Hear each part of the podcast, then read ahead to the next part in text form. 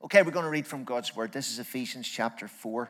Uh, we're back where we started um, six or seven weeks ago um, in this passage in the middle of Paul's letter to the Ephesians. We're going to begin at the first verse and read through to verse 16. This is God's Word. As a prisoner for the Lord, then, I urge you to live a life worthy of the calling you have received. Be completely humble and gentle, be patient, bearing with one another in love. Make every effort to keep the unity of the Spirit through the bond of peace. There is one body and one Spirit, just as you were called to one hope when you were called, one Lord, one faith, one baptism, one God and Father of all, who is over all and through all and in all. But to each of us, grace has been given as Christ apportioned it. This is why it says, when he ascended on high, he took many captives and gave gifts to his people. What does he ascended mean, except that he also descended to the lower earthly regions? He who descended is the very one who ascended higher than all the heavens in order to fill the whole universe. So Christ himself gave the apostles, the prophets, the evangelists, the pastors, and teachers to equip his people for works of service so that the body of Christ may be built up until we all reach unity in the faith and in the knowledge of the Son of God and become mature, attaining to the whole measure of the fullness of Christ. Then we will no longer be infants tossed back and forth by the waves and blown here and there by every wind of teaching and by the cunning and craftiness of people in their deceitful scheming. Instead, speaking the truth in love, we will grow to become in every respect the mature body of Him who is the head, that is Christ. From Him, the whole body, joined and held together by every supporting ligament, grows and builds itself up in love as each part does its work. And ending at verse 16, the Lord will bless his truth to all our hearts. For Christ's sake, we ask it. Amen. Christmas is coming. And I can, with fair degree of confidence, predict there will be gifts. Okay? Which is great but it can also mean disappointment, okay? And that you don't always get exactly what you were hoping for, okay? To avoid disappointment, you could always do what one of my children does, which is every time a birthday or Christmas is approaching, about three or four weeks in advance of it, you will receive an email the email will list a number of options for Christmas presents, okay? But not only will it give options for Christmas presents, there will also be links in the email to online shopping centers from which you can purchase the exact particular form of the gift that this particular person is looking for. I guess I don't need to tell you which one of my children it is. And, and this is the way to ensure no disappointment at Christmas or birthdays, okay? I, I remember being disappointed one Christmas because amongst the things my wife asked me, like she does every year, what was there anything you, you would like or anything that you need? And one of the things that I mentioned was a beard trimmer. Okay, it's not a big deal present, all right. It wasn't my main present, but but she was going to buy me one. And I specifically said to her, get me a rechargeable one, okay? And when I opened my presents on Christmas Day, yeah, there was a beard trimmer there, but it was battery powered. And I thought, this is useless this thing will never do the job. Okay, so anyway, I had a grumpy face on. And uh, so later on in the day, I put the batteries into it, switched it on, and tried it. It was truly unbelievable. It was so good. It was everything I didn't expect it to be, and everything that I expected the other thing I originally said I wanted to be. And I had to eat humble, humble pie and later in the day say, Thank you. Because sometimes, even though the gift doesn't look exactly like what you want, it turns out to be even better than you had expected. We've been considering these last few weeks that Jesus gave his church gifts. And to be frank, the gifts are pretty weird. Okay, apostles, prophets, evangelists, shepherds, and teachers. They're pretty weird. You know, if Jesus was going to give his church gifts, why didn't he give us all the resources we need to run all the programs we think are required right now? Okay? Uh, or, or why didn't he give us limitless numbers of people to be in the worship team? You know, or why didn't he give us all the kind of uh, buildings that we require without us having to spend millions of pounds to construct them. Why didn't He give us gifts like that? Why give us apostles, prophets, evangelists, pastors, and teachers? For one thing, probably until a few weeks ago, you were only aware of pastors and teachers. You, you weren't even aware of the other three. And for another, Jesus didn't give his gift, his church gifts in the way that we might normally expect. He didn't give us apostolicity and evangelism and, and prophecy. He gave us apostles, prophets, evangelists, shepherds, teachers. He gave us people. You and I are his gifts to the church. We've been learning that. So, take a moment, look around you. You're looking at the gracious gifts of God. My name is John. You all know that. It was the name my parents gave me when I was born. My parents were Christians who lived to serve the Lord. And I have to assume that they thought about the name that they gave me. They didn't Google what are the top 10 most popular boys' names in this particular year. It was 65 years ago. There was no Google, so they couldn't actually do that. But there were books that you could look in that gave you names and told you what the names meant and, and blah, blah, blah. I assume they didn't do that. I assume they gave me that name because it meant something to them.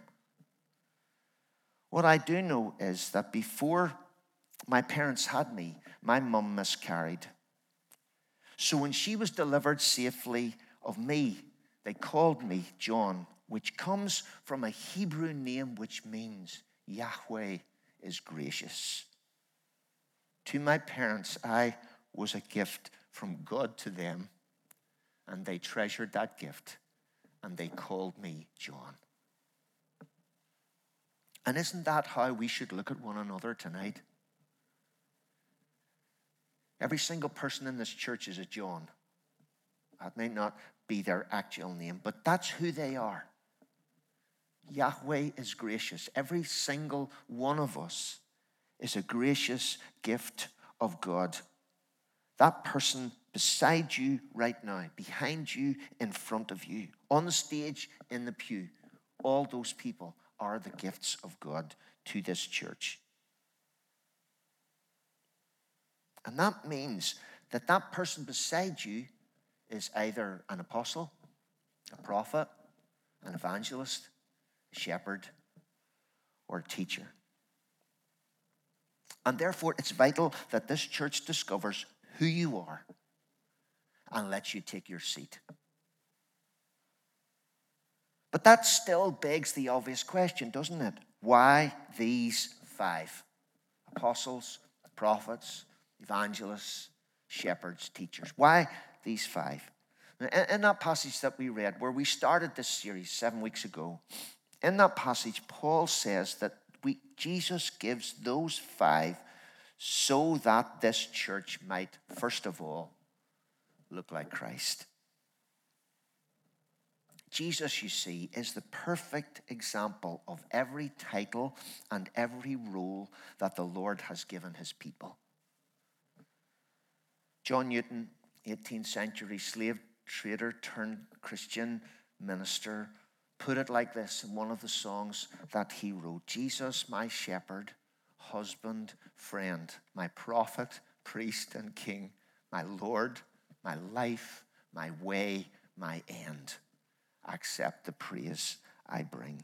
Every title, every role that we are called to occupy within the church of Jesus Christ, Jesus is the perfect model of that role. And by giving people to his church as apostles, prophets, evangelists, shepherds, and teachers, Jesus is enabling his church to manifest his presence. That's why these five.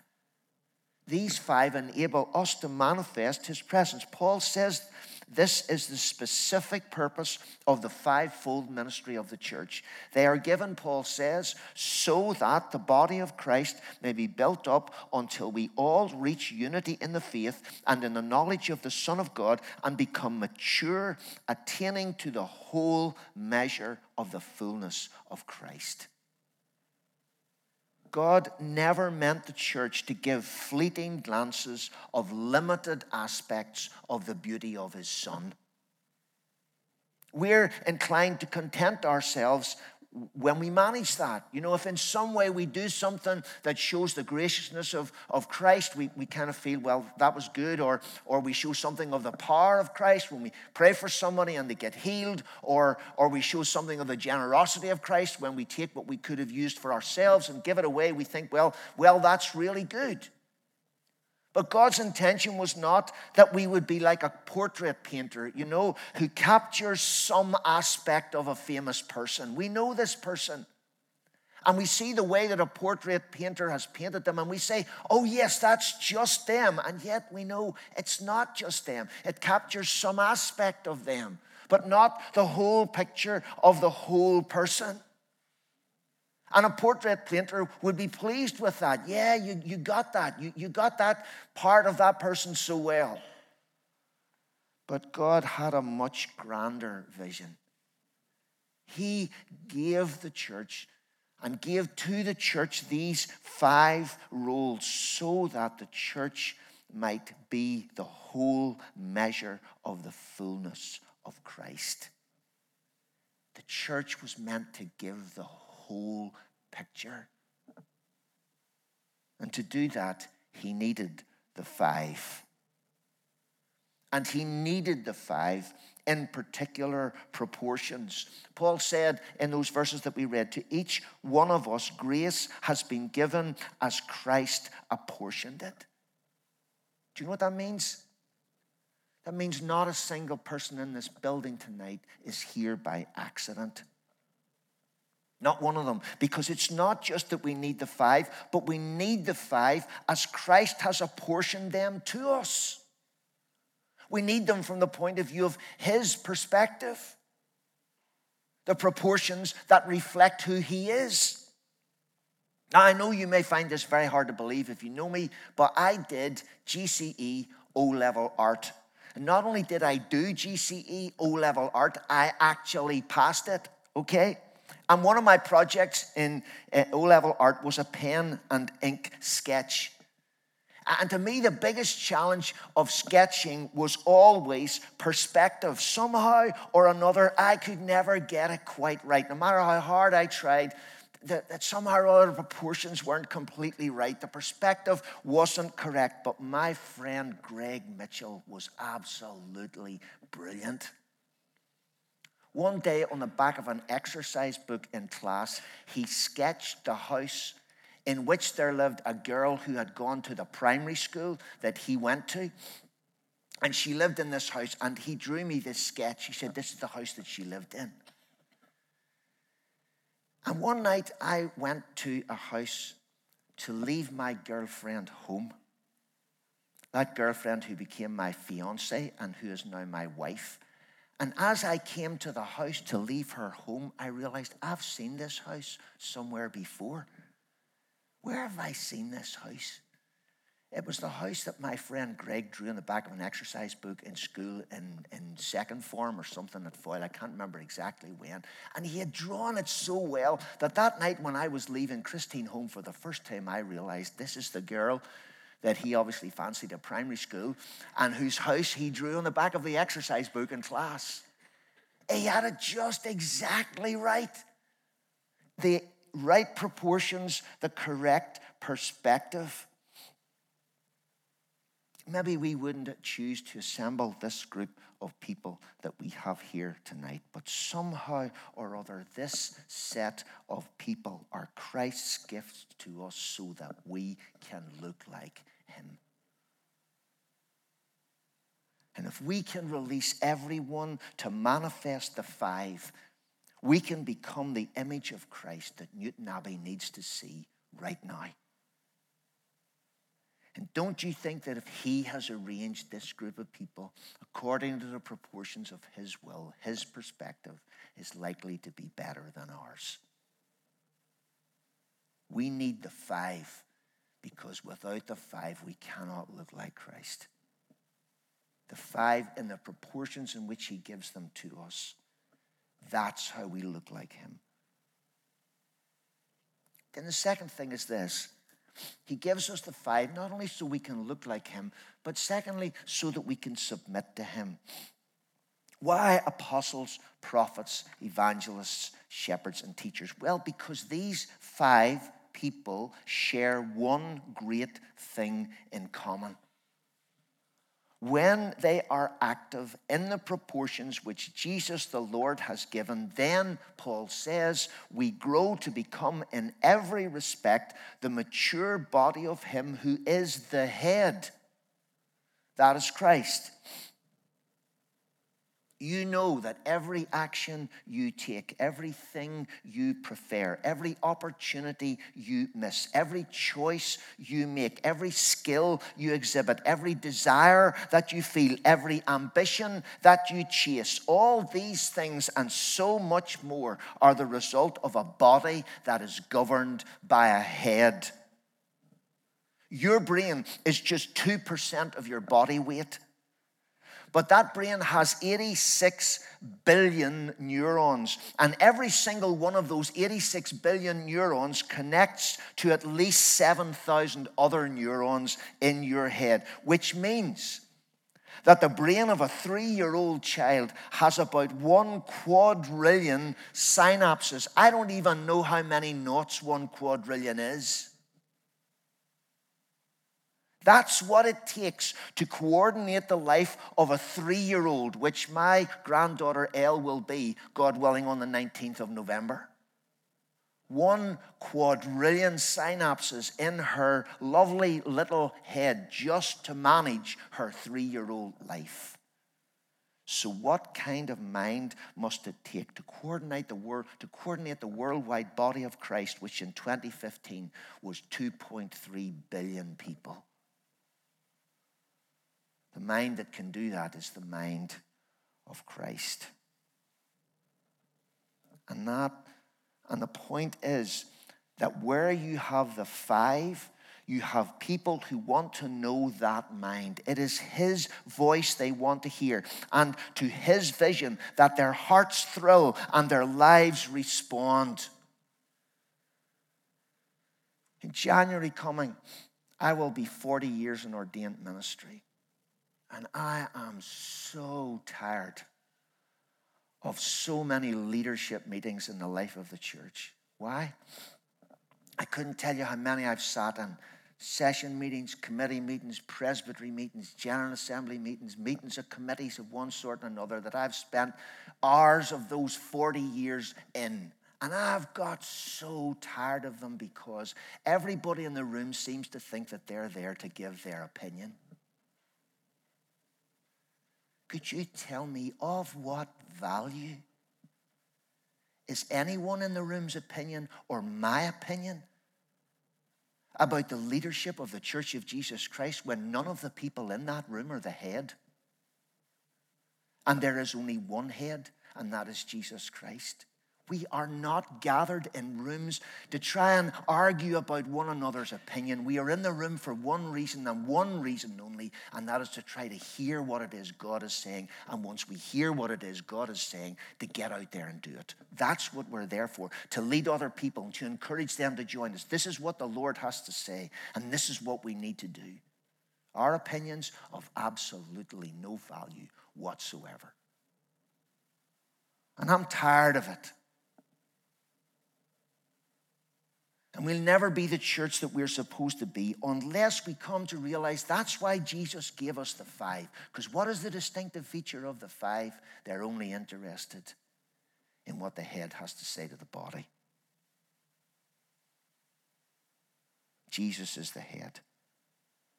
And Paul exemplifies this in his own life. Paul was a member and a leader in the church at Antioch. It tells us in Acts chapter 13 now, in the church at Antioch, there were prophets and teachers Barnabas, Simeon called Niger, Lucius of Cyrene, Manaen, who had been brought up with Herod the Tetrarch, and Saul. I kind of love that list. Do you notice something? Paul only makes the last name on the list. What kind of a leadership team must that have been where Paul only made the last name on the list? And I'm thinking to myself that if that leadership team walked through the back door of this church right now, the very first person to go to see them would be Rick Hill, and he'd be saying to them, Look, we're writing a strategy for this church right now, and I'd love to hear what you have to say about it. Could you come along to a meeting with the rest of my team on Tuesday evening? We could have a listen to you, see what ideas you've got, tell us what you think about what we're doing. This is the leadership of the church at Antioch, the first missionary church in the history of Christianity. If they walked through the door tonight, we'd want to know what they had to say, but that wasn't what they did. When the church at Antioch sensed that it was a moment for action, that somehow or another there was something that God wanted them to do, but they didn't know what it was. What they didn't do was sit down and have a meeting and see what everybody thought. Not the church at Antioch, because we read while they were worshiping the Lord and fasting, the Holy Spirit said. Nobody spoke at that meeting except for the Holy Spirit. None of these people were the head. Not even Paul. Christ was the head. So they waited on him for a decision because that's what apostles and prophets and evangelists and shepherds and teachers do. They wait to hear what it is that the head wants. I have three different vinyl recordings of my favorite piece of classical music, which is Rachmaninoff's Piano Concerto Number Two in C minor. Each of those pieces of music was recorded as an orchestra played the identical score. They had the same pieces of music in front of them. The orchestras, in each case, though different orchestras, were composed of roughly the same proportions of strings and woodwind and brass and percussion. And yet, every single one of those recordings is completely different. And those recordings are not different because the woodwind section or the string section or the brass section or the percussion section of the orchestra decided to do something different. They are different because each of those three recordings had a different conductor. And it was the conductor who took the abilities of the team of musicians in front of him or her and interpreted that piece of music in the way that they felt was the most expressive of what had been written originally. It wasn't the sections of the orchestra, but the conductor who made that happen. It's not what we think. It's what the head says that makes the difference. That's who we have to listen to. And it's not our opinions that are of any consequence, only what he says. When the church gathered in Jerusalem to settle the biggest question that was before it, as the Gentiles pressed into the church, which had originally been entirely Jewish, and Gentiles were coming to believe in Jesus. They were getting converted. They were coming into the church. They were bringing with them their families and their friends. And the church was growing at a phenomenal rate. And the one big question that the church had to answer was what are we going to do about circumcision? Circumcision was the, the marker in the Old Testament people of God of those who were in and those who were out. What are we going to do about this? Gentiles are not circumcised. What are we going to do? And they gathered in a large group in Jerusalem. They talked about this and they arrived at an answer to the question. And when they arrived at the answer and started to tell everybody else what they had decided, they described what had happened.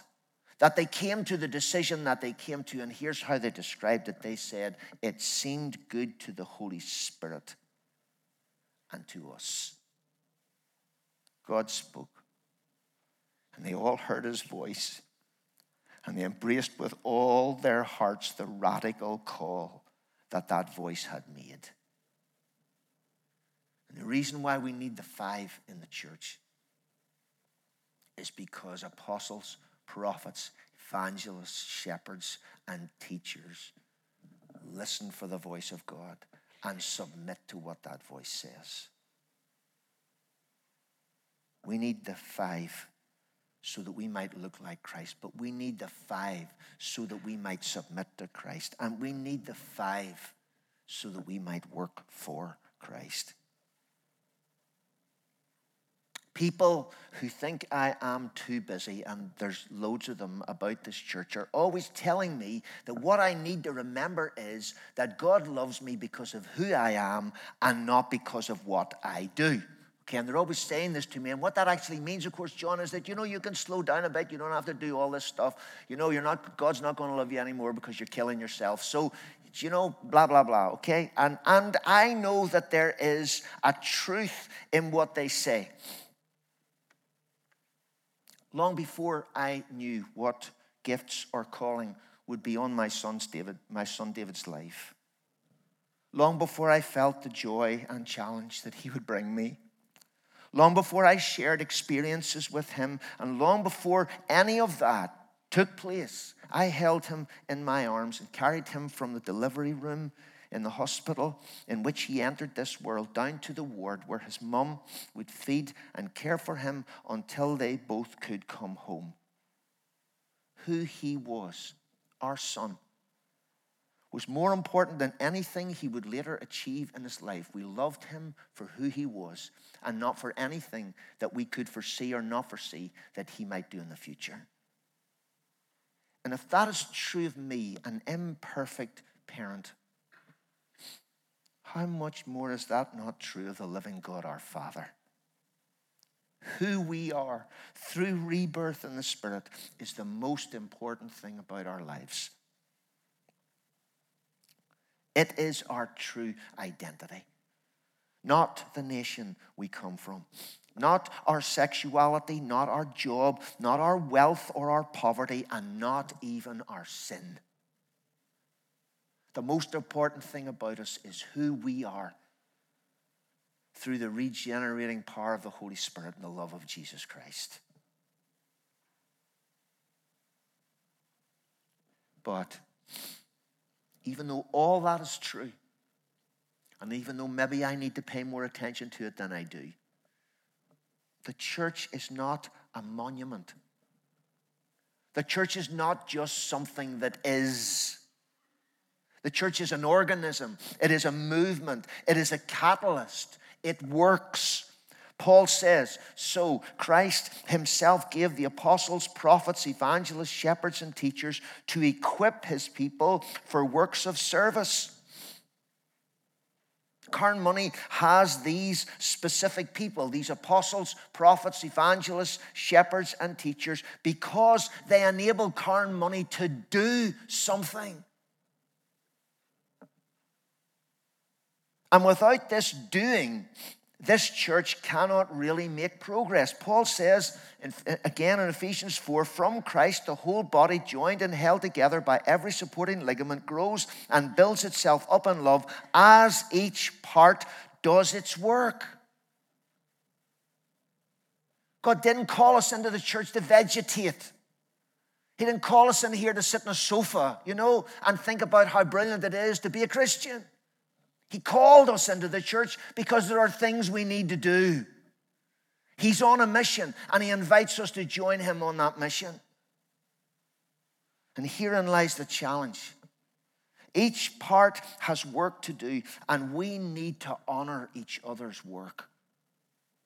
There is a great temptation for apostles to think that prophets are not up to much, and for evangelists to think that pastoral people are a bit of a nuisance, and for everybody to dislike the teachers because they're boring. That, that's what we do. We kind of think what we are is more important than what the others are. And yet, what we're being told here in this passage is that we have to honor all five. We have to honor one another for the things that God has called us and equipped us to do. The movie Hidden Figures tells the story of the black American women who formed the computational team at NASA uh, during the Mercury space program. In those days, there were no computers as we know them now. The computers were literally human beings. They were bright, intelligent, black American women who formed a team that did all the necessary calculations for the space program. And, and obviously, they were black and they were women, so there's a huge amount of prejudice against them on both counts. And there was a long fight for them even to get in the room where the decisions were being made. But when their leader, Katherine Goble, finally does get in the room, in spite of the prejudice and resistance, it is she who comes up with a mathematical equation which solved the problem of space capsule re entry to the Earth's atmosphere. She's sitting in a room of people who have graduated from all the Ivy League American universities, engineers, highly paid individuals. She's sitting in the room with them, and she comes up with the equation that solves the problem. And when John Glenn's re entry from Earth orbit back to Earth got in trouble, and his own life was hanging in the balance, from space, he radioed through to the control room in Cape Canaveral and he said, Go and get Katherine Goble and get her in the room. And it was she who, in the room on that day, when Glenn's spacecraft was about to re enter the Earth's atmosphere and stood the possibility of burning up in space, taking his life, because she was in the room at that moment, his space capsule successfully re entered Earth's atmosphere and Glenn's life was saved. She had a job to do. Her job was every bit as important as everybody else's job in that room.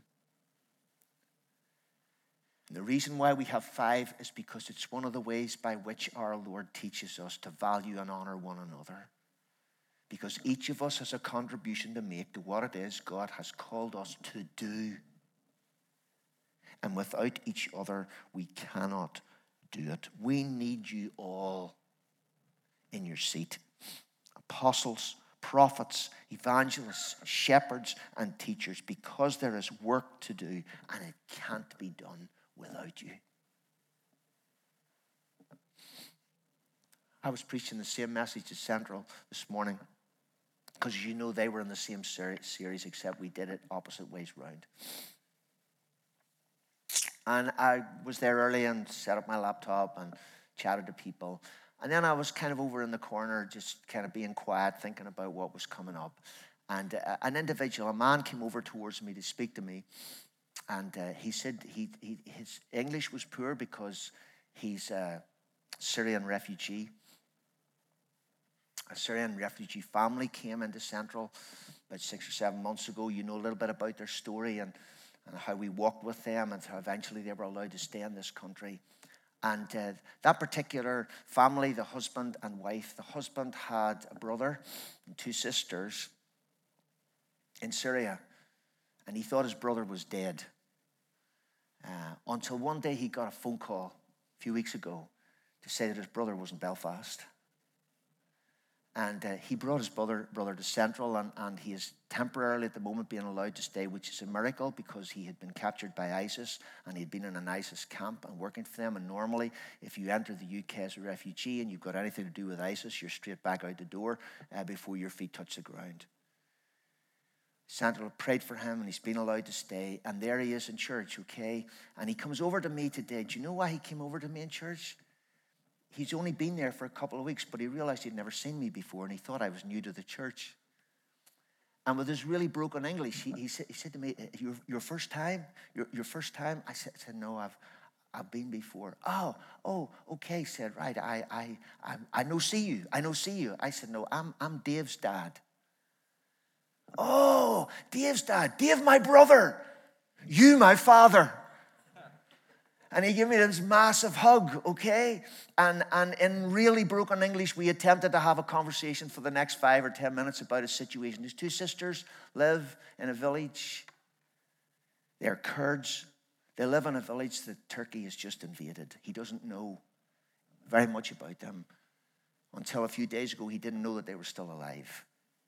And here he is in a church in Belfast in broken English, welcoming me to the fellowship. Hey, everybody taking their seat. Everybody taking their place, everybody fulfilling their role apostles, prophets, evangelists, shepherds, and teachers. He gave us the five. Because without the five, we cannot look like Jesus. Without the five and the proportions in which He has given them to us, we cannot look like Him. And without the five, we cannot submit to Him because that's the common feature of these people. They're not interested in their own opinions or anybody else's opinions, they're only interested in what the Lord has to say. And without the five, we can't work for Him. We need every single one of these rules and ministries if we're going to achieve what God has called us to achieve in Carnmoney Church. We need to honor one another. We need to get to a position where we, we look down on no one God has given to us. We honor them and encourage them to take their place. And then we begin to see what God called the church for. Do you want to see the church be the church? Do you want to win this generation? Do you want to see this society changed? Then we need you to help us be the five. We're going to send out an email later this week. It'll contain a leaflet that has some information about each of these five roles in summary that we've been talking about. It'll give you a link to a website where you can do a test It doesn't take very long to do. There's a free test, and then there's another test that costs $8. So you can do either of the two, all right? The $8 one gives you a bigger printout when it's done. The test will tell you when you've done it whether you're an apostle, prophet, evangelist, shepherd, or teacher. And it'll, it'll give you some idea of what's the top one, okay? And then what's the second one, and then what place are the other three in? Because you, you will exhibit some element of all five, okay? But there'll be one of the five will be up there, and then there'll be another one second to that. And those will be the two key things in your life, okay? I did the test during the week. Apostle came first, and evangelist came second, okay? Teacher came last, which is a little bit disappointing in the light of my current role, okay? But anyway, there you go. Uh, so anyway, you can do the test, and you can find out who you are. But here's the thing, okay? It's interesting to do the test, and the printout you get gives you a little bit of information about what your characteristics are likely to be and, and how you might be able to work for God, okay? And all of that's really cool. And it's really, well, I find it interesting, but I'm geeky anyway. You might not even be turned on by this idea. But you, you, if, you, if you get the email from us every Friday, the information will be there and you can do it for yourself, okay? If you do it, and if you find out, I'm not saying the test is like, you know, infallible, but it's a guide give you some idea what role and ministry God is calling you into. Here's the point there's absolutely no point in doing the test. In fact, don't bother to do the test unless once you do it, find out who you are. You're ready to take your place. We need you in your seat. We need to be the five.